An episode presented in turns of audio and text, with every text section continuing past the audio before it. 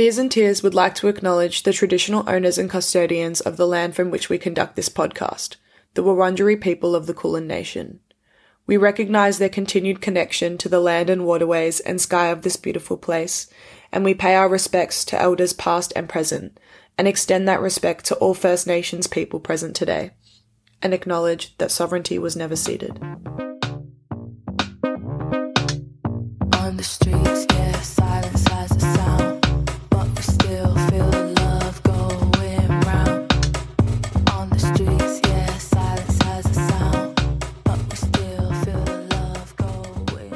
Hello, everyone. Welcome back to Beers and Tears. Today I'm joined with Delilah Holliday. Hi, how are you?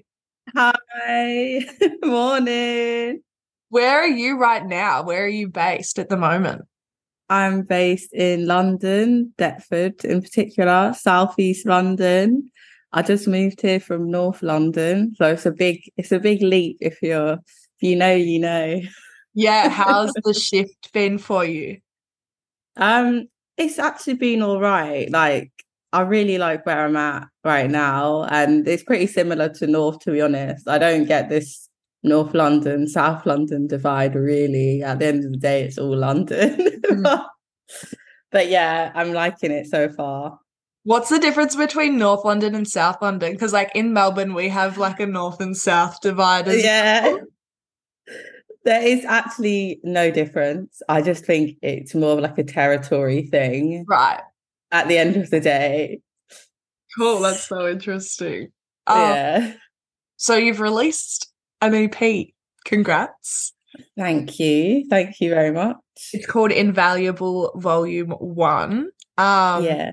Yeah, well, I guess like how would you describe this EP and where you're at with your music? I would say this EP, sorry, pardon me. This EP is um it's just a little taste really of something bigger that's uh around the corner.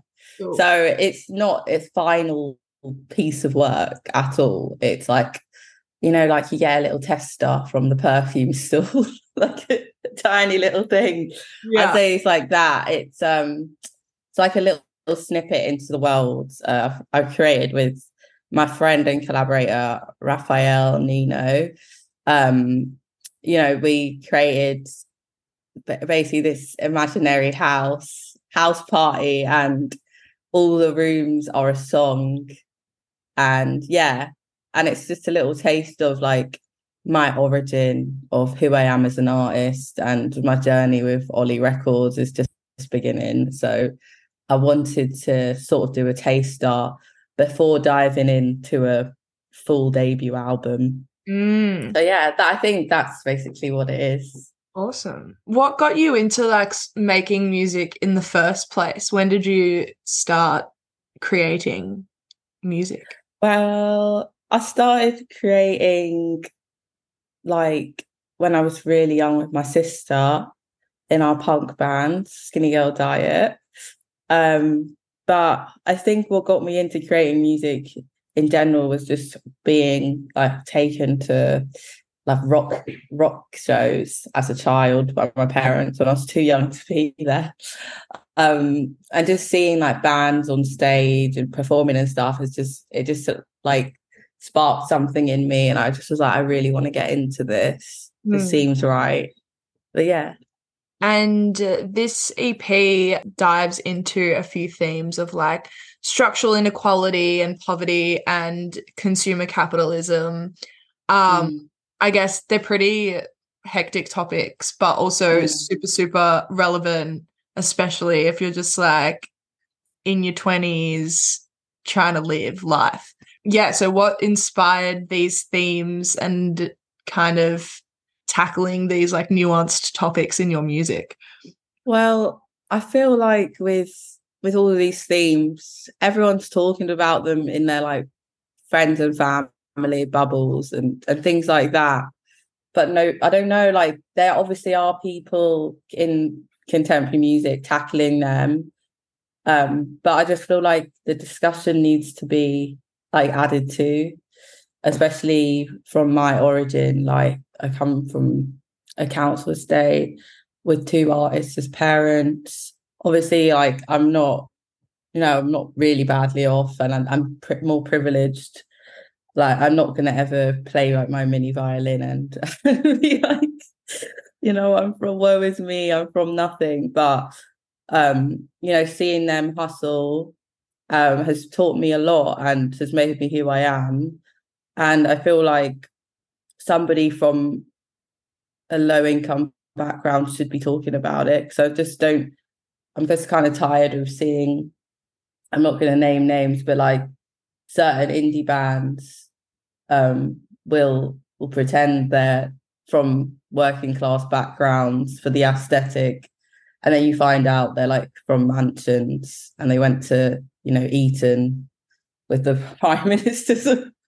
Or you know like it's just disappointing. And you know i'm just i'm just searching for something a bit more real Mm. really. But i also feel like people aren't ready to hear it either. Like especially being like a woman of color people want you to just like twerk shake your ass get your tits out and be like the baddest bitch and not talk about real things. And i just don't really fancy doing that because it's not me either maybe in the future i don't know. Maybe i Yeah. want to do that but right now i just it's just getting a bit frustrating i think with music in general. I feel like music's such a great tool to unite us and it's being sometimes manipulated in other ways. But yeah don't want to run on for too long No, no, I loved that. That's really, really interesting. Yeah, I feel like um yeah, that's so interesting because you know, all power to you know, us empowering women to twerk Yeah. on stage and do all that. of course i love But all of that Also, like it's so it's so true. Like sometimes like we don't want to do that. And that's just like yeah you know there's there's also the other side of that of like you know i could talk about deep shit too and like there's like a whole other realm of that which is like really interesting to to point out exactly so you have a track called burn money on this ep um Yeah. which dives into the cost of living crisis a little bit um did you want to there's like a bit of a metaphor in this in this um track um and like a double-sided concept do you want to like dive into that a little bit for me Yeah, of course. So burn money is at the same time it's like an anti-capitalist anthem in my own words, I would say.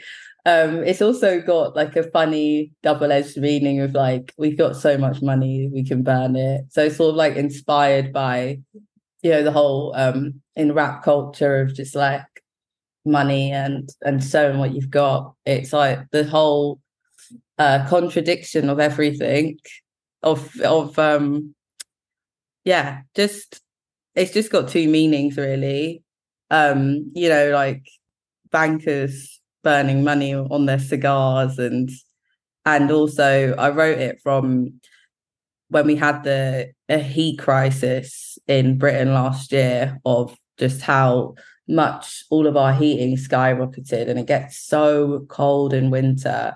And just thinking about all the you know single mums having to you know choose heating or you know groceries it's just like it just made me really angry and sick to my stomach. So i just there's nothing i could do obviously other than donate food to food banks or i just thought i'd write a song about it i just think the title's really funny as well like Mhm. No, it's so good. just that it. imagery yeah. I just uh, yeah, I've got so many ideas like sort of, of like music videos I want to make, like in, in a suit with like a cigar burning like fake money would be amazing. But um yeah, I personally like it's one of my favorite songs of the EP. It's definitely inspired by like Prince, but then also Beth Ditto from um, Gossip. I'm a really big fan of her as a vocalist. But yeah, I, I love that song. I think it's really funky and punky. And yeah, hopefully more people will like it too. Yeah, sick. And what ha- what else have you been listening to at the moment? Um, I've been listening to so much different stuff. I've been listening to um Anjali. Uh, she's a musician she is still going, but she has a lot of uh, cool songs in the 90s. She's a really big inspiration of mine. The World of Lady A is a great record. I think it got synced on the Mean Girls film. Oh, cool. One of her songs, Misty Canyon. It's really cool. Um, I've been listening to a lot of the Arctic Monkeys. I love them. Um, I love, yeah, all of like the old trip hop music from the 90s, like Tricky, Massive Attack, Mm. um, Portishead. I love all of that. Sneaker Pimps. Cool. Yeah. Unreal. Are you a fan of the new Arctic Monkeys record? Yeah, definitely. I just I just love the way like they kind of don't care and they just if they like a certain genre or a certain vibe, they'll just follow it through and and execute it. And like you ca- you can hear all the references and it's like really well researched music. Totally. Yeah, sick. You mentioned a little bit um, about working with your friend Raphael on this EP. Um, yeah. Do you want to dive a little bit more into like the creative process and the co-producing and recording process of this EP and working together? Yeah, of course. So uh I met Raphael through my sister. Um, they're my sister's partner. Uh, and then they always used to play me tracks at parties that they were working on.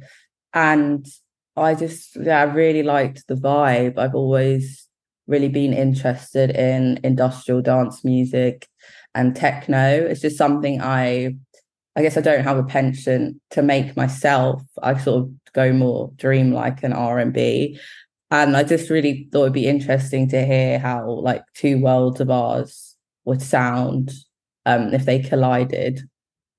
So then we went into Raf's studio in Waterloo, which was uh, it's really industrial around there. Like you can hear all the trains and you know all the commuters are there, and it's just even though it's quite a bleak sort of it's not a bleak environment but it's like i thought it was quite inspiring to write music about living in london and what that means um, we also uh like just wrote this um these these eps from a really um i guess metaphoric outlook of like again like the haunted like house party and then we cut up lyrics and like put them in a bowl and use the William S. Burroughs cut up method that David Bowie also used.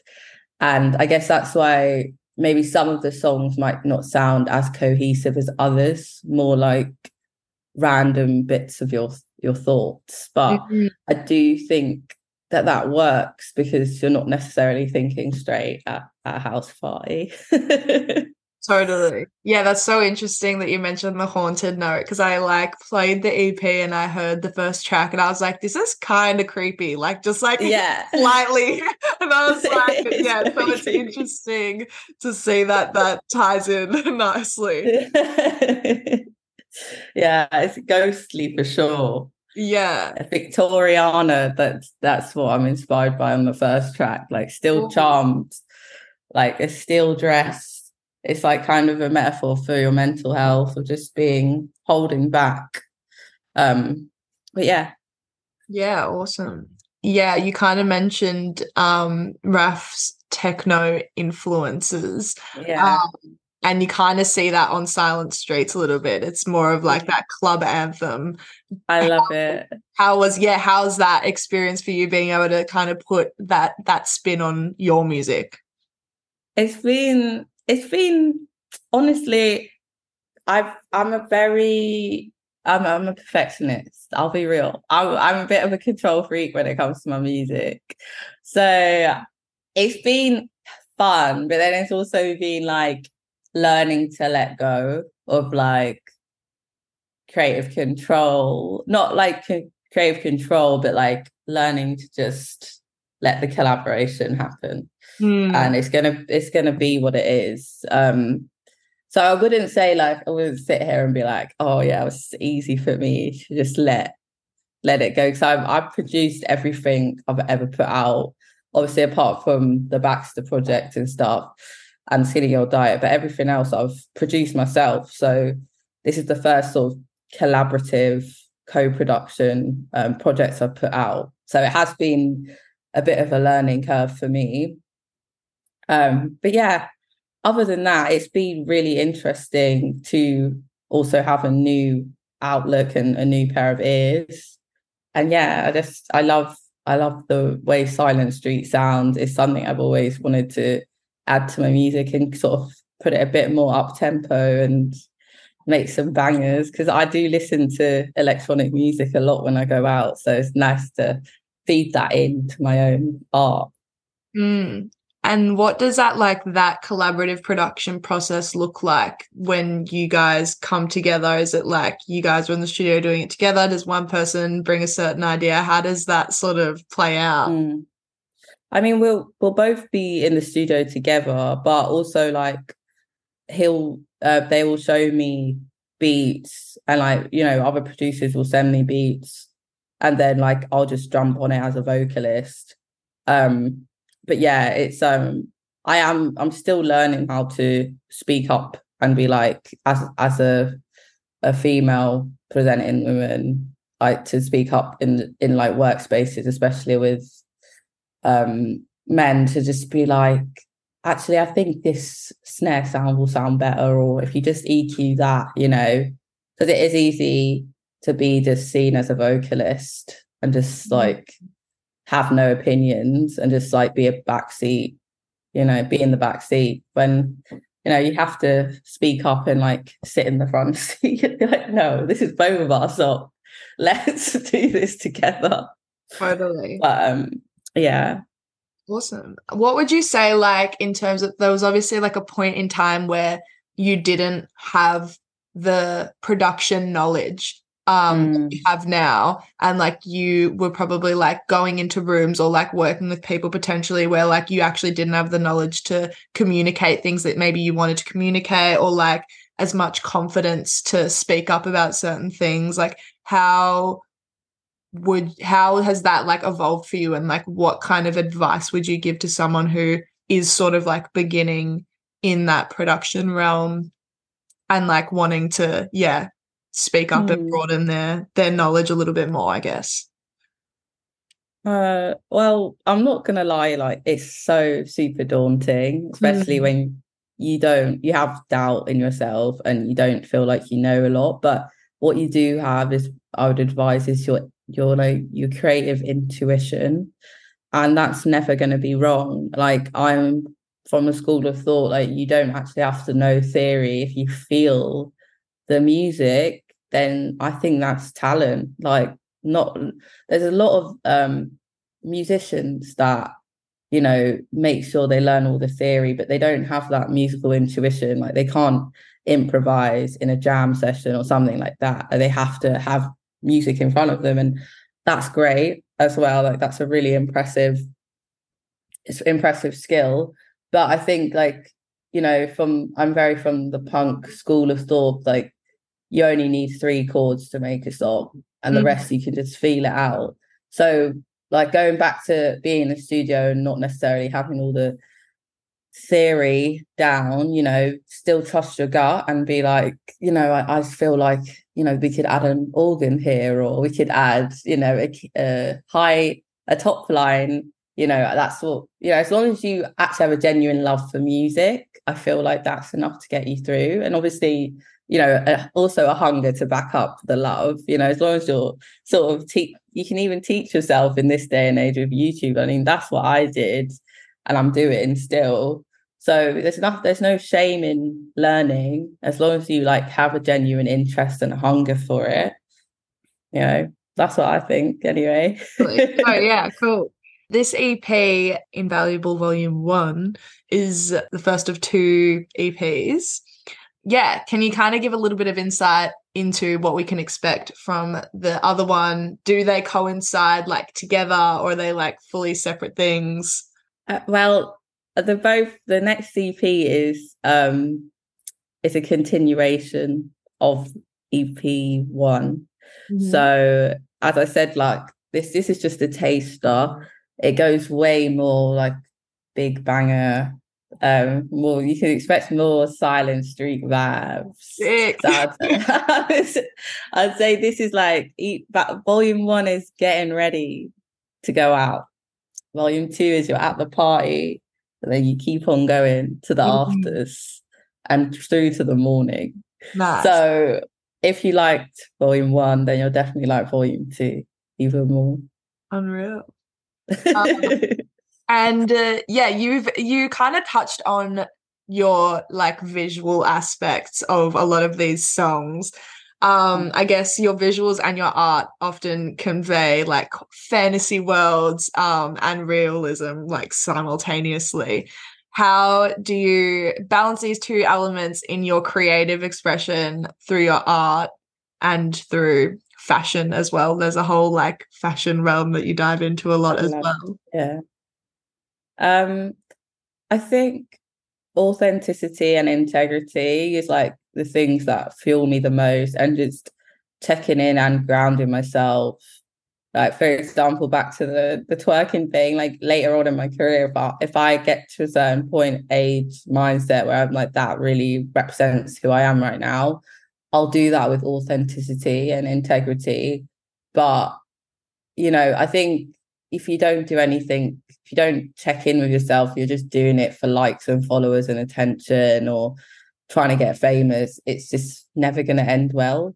Mm, And that and that's sort of um yeah, I think that's basically in simplest terms of like, how I am and how I look at like the art I put out.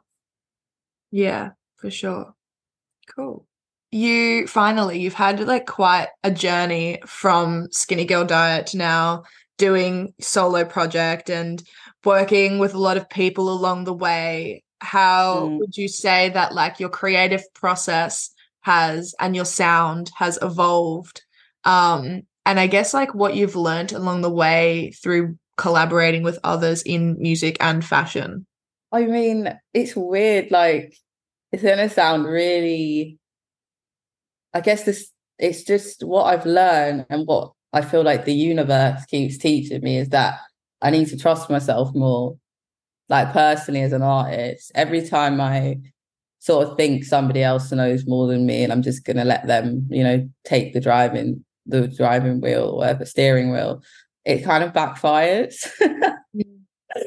and I get I get slapped on the wrist and told you knew you knew that you should have done said that. You knew you should have spoken up. Like intuitively you didn't. You just let it all happen. And yeah it kind of bites me in the ass sometimes but that's just a personal thing. Um but yeah I guess it would just have more confidence in your own skills and your yeah have more confidence in your own bad taste.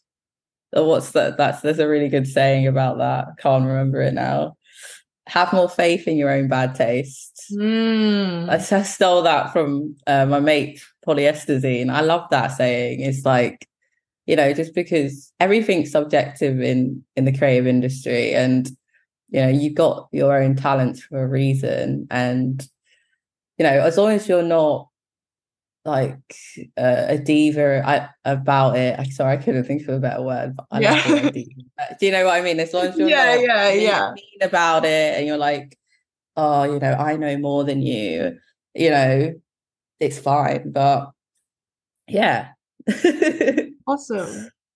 And if somebody came across the Delilah Holliday project um, and never had never heard of it, never heard anything about it before, how would you describe it to them? And also, what are the th- top three of your songs that you would want to recommend them to listen to? Okay, that that's a massive that's a massive question. I would describe my music as a magical, whimsical, sentimental, dreamy journey through time and space. I would recommend you listen to Babylon. That's like the first track I had confidence in, and I put put out and made that in a hotel room in Egypt when I was mm-hmm. on a family holiday. on Logic Pro on my little MPC and my laptop, and it's still like people still like it to this day, and that's like mind blowing for me. Um, I'm very grateful about that. Um, and then the next song I'd pick is Everything I Ever Wanted. So super proud of that one as well. Um, I just I love that the dip at the end with all the strings, like the drop. Um, I don't know, it just it does it gives me goosebumps every time. And and then for the final one, I'd say I'd switch it up and say Silent Streets. Oh. I like that song and it reminds me of like an old school like 80s aerobics video. Yeah. Pump it up. yes. Nice. Yeah. Amazing. Well, thanks so much for having a chat Oh, with thank me you today. Uh, thank you. I, I really wanna I really wanna go down under one day. You should. I've got, I've got a couple of mates from um uh, who have family in in Australia and that's it just looks amazing. Oh yeah, you should definitely come. Hit me up. Yeah, I'd love and to. come and I'll give you a tour around. I would love that. You guys have some really cool tattooists as well. Have to get some ink. Really? I'm on the beach. No way. I Yeah. not even, I've not even thought of that. I would have thought London was where it's like Europe. No, honestly, so- I, I literally like fangirl over all the tattooists in, in True. Yeah. I should definitely look into that a bit more then. yeah. Well, thank you so much. It's been lovely. Thank you.